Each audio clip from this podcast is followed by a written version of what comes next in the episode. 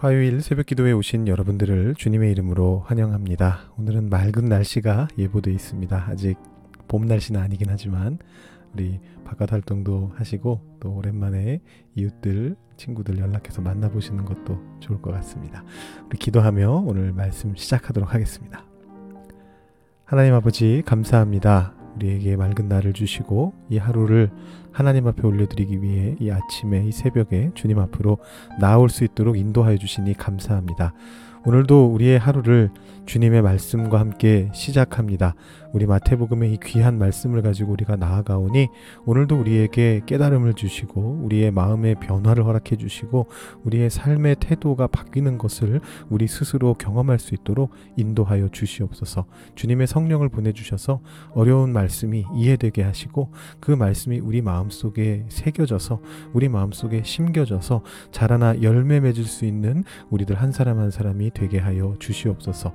그래하여 우리들의 삶을 통하여 우리들의 어, 삶 속에서의 모든 행동들을 통하여 하나님의 나라가 이루어지는 것을 볼 수 있도록 주님 우리의 삶 속에 순간순간마다 역사하여 주시고 함께하여 주시옵소서. 감사드리며 예수님의 이름으로 기도드립니다. 아멘. 오늘 우리에게 주시는 하나님의 말씀은 마태복음 25장 31절부터 46절까지의 말씀입니다. 마태복음 25장 31절부터 46절까지의 말씀을 봉독하도록 하겠습니다. 인자가 자기 영광으로 모든 천사와 함께 올 때에 자기 영광의 보좌에 앉으리니 모든 민족을 그 앞에 모으고 각각 구분하기를 목자가 양과 염소를 구분하는 것 같이 하여 양은 그 오른편에 염소는 왼편에 두리라. 그때에 임금이, 임금이 그 오른편에 있는 자들에게 이르시되 내 아버지께 복받을 자들이여 나와 창세로부터 너희를 위하여 예비된 나라를 상속받으라. 내가 줄일 때에 너희가 먹을 것을 주었고 목마를 때에 마시게 하였고 나그네 되었을 때에 영접하였고 헐벗었을 때에 옷을 입혔고 병들었을 때에 돌보았고 옥에 갇혔을 때에 와서 보았느니라. 이에 의인들이 대답하여 이르되 주여 우리가 어느 때에 주께서 줄이신 것을 보고 음식을 대접하였으며 목마르신 것을 보고 마시게 하였나이까? 어느 때에 나그네 되신 것을 보고 영접하였으며 헐 벗으신 것을 보고 옷 입혔나이까? 어느 때에 병드신 것이나 옥에 갇히신 것을 보고 가서 배웠나이까? 하리니 임금이 대답하여 이르시되 내가 진실로 너희에게 이르노니 너희가 여기 내 형제 중에 지극히 작은 자 하나에게 한 것이 곧 내게 한 것이니라 하시고 또 왼편에 있는 자들에게 이르시되 저주를 받은 자들아 나를 떠나 마귀와 그 사자들을 위하여 예비된 영원한 불에 들어가라. 내가 줄일 때에 너희가 먹을 것을 주지 아니하였고 목마를 때에 마시게 하지 아니하였고 나그네 되었을 때에 영접하지 아니하였고 헐벗었을 때에 옷 입히지 아니하였고 병들었을 때와 옥에 갇혔을 때에 돌보지 아니하였느니라 하시니 그들도 대답하여 이르되 주여 우리가 어느 때에 주께서 줄이신 것이나 목마르신 것이나 나그네 되신 것이나 헐벗으신 것이나 병드신 것이나 옥에 갇히신 것을 보고 공양하지 아니하더이까? 이에 임금이 대답하여 이르시되 내가 진실로 너희에게 이르노니 이 지극히 작은 자 하나에게 하지 아니한 것이 곧 내게 하지 아니한 것이니라 하시리니 그들은 영벌에 의인들은 영생에 들어가리라 하시니라 아멘. 종말에 대한 예수님의 담화는 오늘 말씀을 통해서 끝이 나고 있습니다. 마태복음 24장, 25장에 담겨진 종말에 대한 예수님의 말씀을 잘 들으셨습니까? 우리는 이 마태복음 말씀을 통해서 종말에 대해서 기독교인이 가져야 할 태도가 굉장히 실용적이고 실천적이다라는 것을 다시 확인할 수 있었습니다. 근데 오늘 말씀은요, 그 실용적인 태도의 끝판왕이라고 할 수 있습니다. 뭐 이제까지도 예수님께서 충분히 실용적인 말씀들을 해주셨는데요. 아주 구체적인 어떤 행동의 예시들은 나오지 않았습니다. 근데 이제는 그 행동의 예시들이 나오고 있습니다. 오늘 말씀에서 예수님은 양과 염소의 비유라고 불리는 비유의 말씀을 해주십니다. 세상이 끝나게 되는 종말의 때에 심판의 자리가 있습니다. 거기에서 하나님의 뜻을 잘 따랐던 의인들은 하나님의 나라를 상속받게 될 것이고 그러지 않았던 이들은 영원한 불에 들어가게 될 것이다 라고 말씀합니다. 그러면서 의인들을 양으로 악인들을 염소로 비유하는 그런 말씀을 전하고 계시죠. 특별히 염소가 악인을 나타내는 비유로 뭐 선정된 그런 이유는 없는 것 같습니다. 구약에서 보면 뭐 염소 또한 결국은 양과 마찬가지로 정한 동물이거든요. 그래서 하나님께 바쳐지는 어, 제물이 될 수 있었습니다.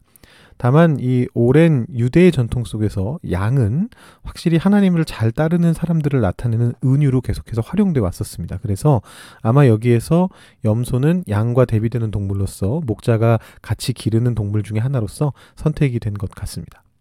자, 이 비유는 비록 길긴 합니다만 똑같은 말이 계속 반복되어 나오고 있기 때문에 내용은 사실 굉장히 간단합니다.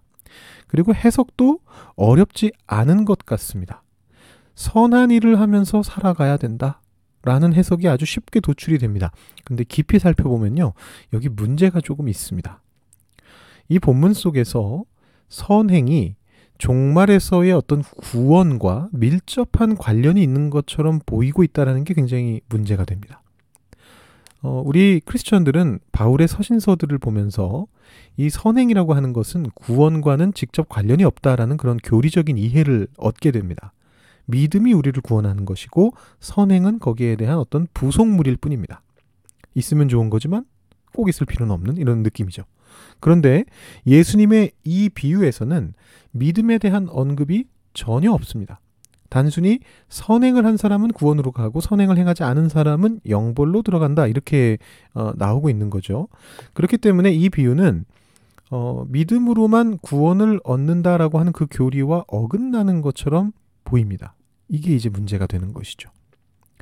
그래서 이제 어떤 학자들은 이 비유의 내용을 교리와 좀 어긋나지 않도록 만들기 위해서 32절에 나오는 모든 민족이라는 표현을 어, 좀 다르게 해석하려고 합니다. 이 모든 민족이 뜻하는 바가 어, 오직 크리스천들이라고 한정을 하게 되면 이제 모든 민족이 크리스천들이다. 그 세, 세상에 널리 펼쳐져 있는 크리스천들이다. 이렇게 한정을 지어버리면 이 비유가 구원의 교리와는 관련이 적어지고 단순히 어떤 실천의 중요성을 강조하는 그런 내용으로 바뀔 수 있습니다.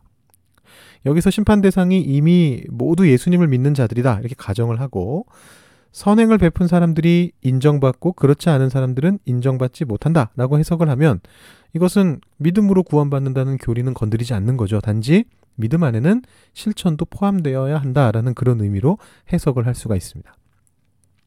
근데 이와 같은 입장은요, 이 모든 민족이라는 표현을 굉장히 이상하게 해석해야 된다라는 단점이 있습니다. 보통 모든 민족이라고 하면 크리스천만 얘기하는 건 아니잖아요. 세상에 있는 모든 사람을 다 합치는 거죠. 그리고 반대로 사실은 여기서 이 단어를 뜯어보면은요, 민족이라는 뜻으로 사용된 헬라어 단어가 이 에뜨네라고 하는 단어인데, 이 단어는 원래 뜻은 민족이 맞긴 맞습니다. 근데 이 1세기 유대인들의 문화적 맥락에서는 이 단어를 보통 이방 사람들을 가리킬 때 썼습니다. 그리고 민족을 나타낼 때는 또 다른 단어를 사용했습니다.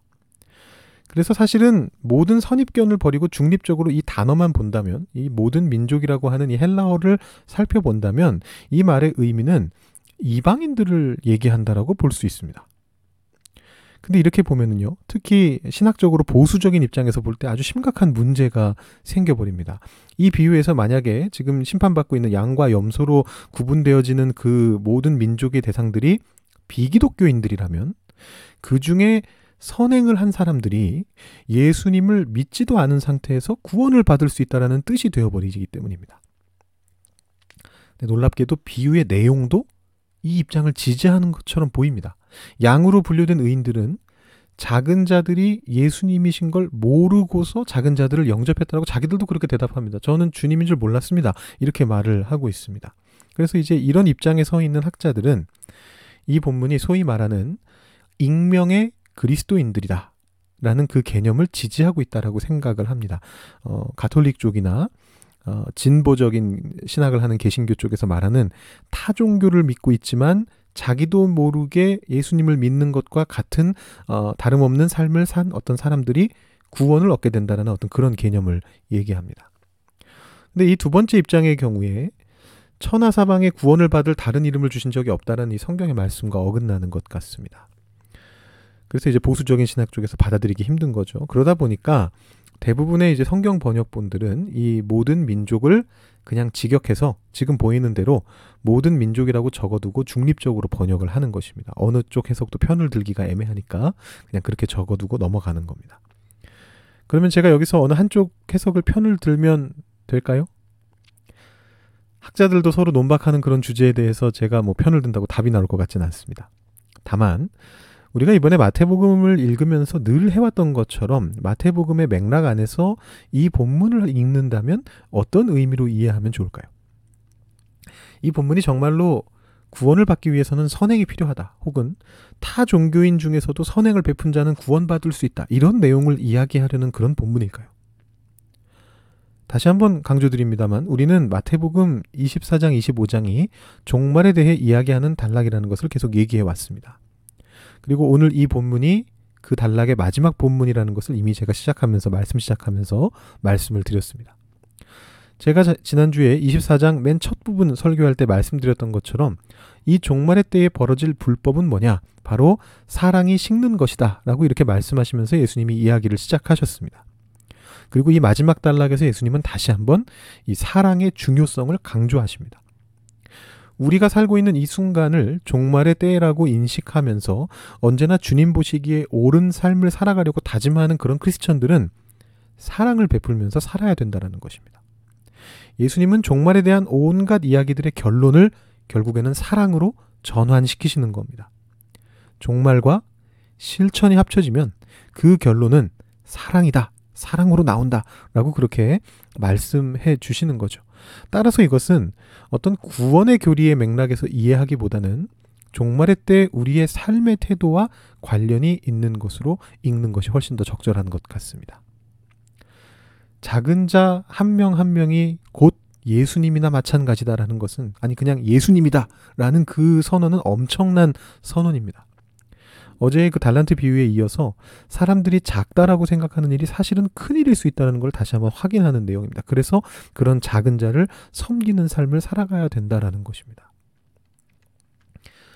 이 비유의 핵심을 정확하게 이해하고 있었던 러시아의 대문호 톨스토이가 사랑이 있는 곳에 신이 있다 라는 단편 소설을 씁니다.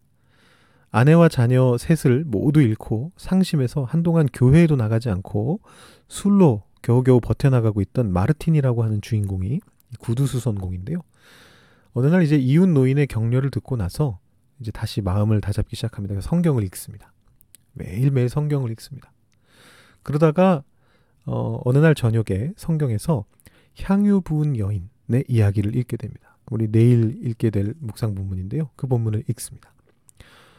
그리고 나서 읽으면서 마르틴이 뭐라고 어, 이제 생각하게 되느냐 하면 예수님이 만약에 자신에게 오신다면 어떻게 대접하면 좋을까 생각하고 있었습니다. 이 마르틴은 어, 여러분들처럼 하나님의 말씀을 매일매일 묵상하는 사람이었던 겁니다. 그러면서 그 삶, 그것을 자기 삶에 적용하려고 한 거죠. 예수님이 나에게 오시면 어떻게 대접하면 좋을까 생각하고 있었던 겁니다.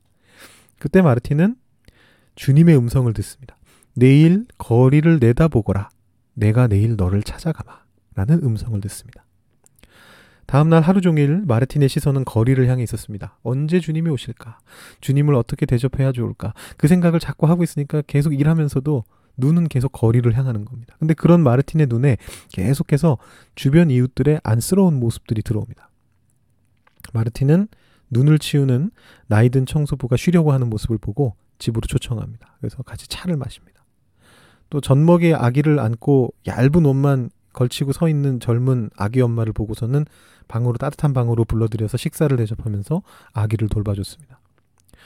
또 사과를 파는 할머니하고 그 할머니에게서 사과를 훔치려던 소매치기 소년하고 다투는 걸 보고서 나가가지고 두 사람을 화해시키면서 이 소년을 타이르는 그런 모습들을 보여줬습니다. 근데 정작 오늘 만나러 온다라고 말씀한 그 예수님을 만나지는 못한 거죠. 그리고 나서 하루를 마친 뒤에 마르틴은 다시 한번 성경 말씀을 묵상하기 위해서 성경을 펼쳤습니다. 그리고 생각합니다. 어제 성경을 읽었을 때 들었던 음성은 뭐였지? 오늘 주님이 오신다고 했는데.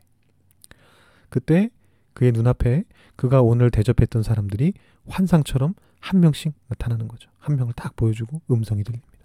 마르틴, 아직 나를 못 알아보겠느냐? 나야. 그게 바로 나였어. 한 명씩, 한 명씩 나타납니다. 그때 마르틴이 펼치고 있었던 성경 말씀이 어느 말씀이냐 하면 바로 오늘 우리가 읽은 오늘 묵상 본문입니다. 마태복음 25장입니다. 그 말씀을 읽으면서 마르틴은 아, 내가 오늘 예수님을 영접했구나 라는 것을 확신하게 된다라는 것이 이 소설의 이야기입니다. 지난주 24장 맨 첫 부분 제가 설교했을 때요. 우리 성도님 중에 한 분이 종말에 사랑이 식어진다라는 그 말씀을 들으시고 본인을 돌아보셨대요.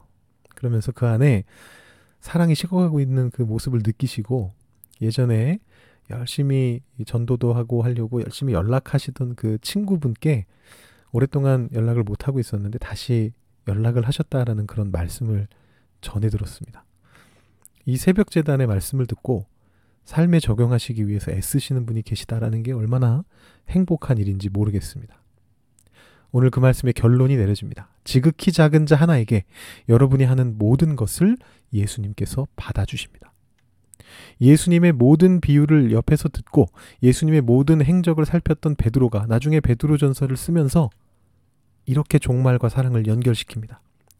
만물의 마지막이 가까이 왔으니 그러므로 너희는 정신을 차리고 근신하여 기도하라.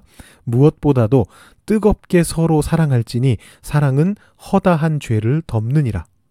서로 대접하기를 원망 없이 하고 각각 은사를 받은 대로 하나님의 여러 가지 은혜를 맡은 선한 청지기 같이 서로 봉사하라. 만일 누가 말하려면 하나님의 말씀을 하는 것 같이 하고 누가 봉사하려면 하나님이 공급하시는 힘으로 하는 것 같이 하라.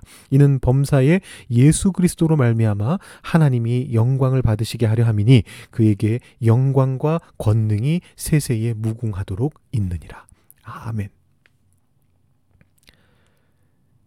우리의 삶을 통해서 뜨겁게 사랑하시고 뜨겁게 봉사하시고 예수님을 영접하시고 예수님을 대접하시고 예수님을 통해 하나님께 영광을 올려드리는 성도님들 한 분한 분이 되시기를 주님의 이름으로 축원합니다. 이 시간 말씀 생각하시면서 기도하시고 여러분 마음속에 사랑에 다시 불을 지피시고 여러분 개인적인 기도 제목들을 하나님 앞에 올려드리고 오늘 새벽 예배를 마치시면 좋겠습니다. 기도하시겠습니다.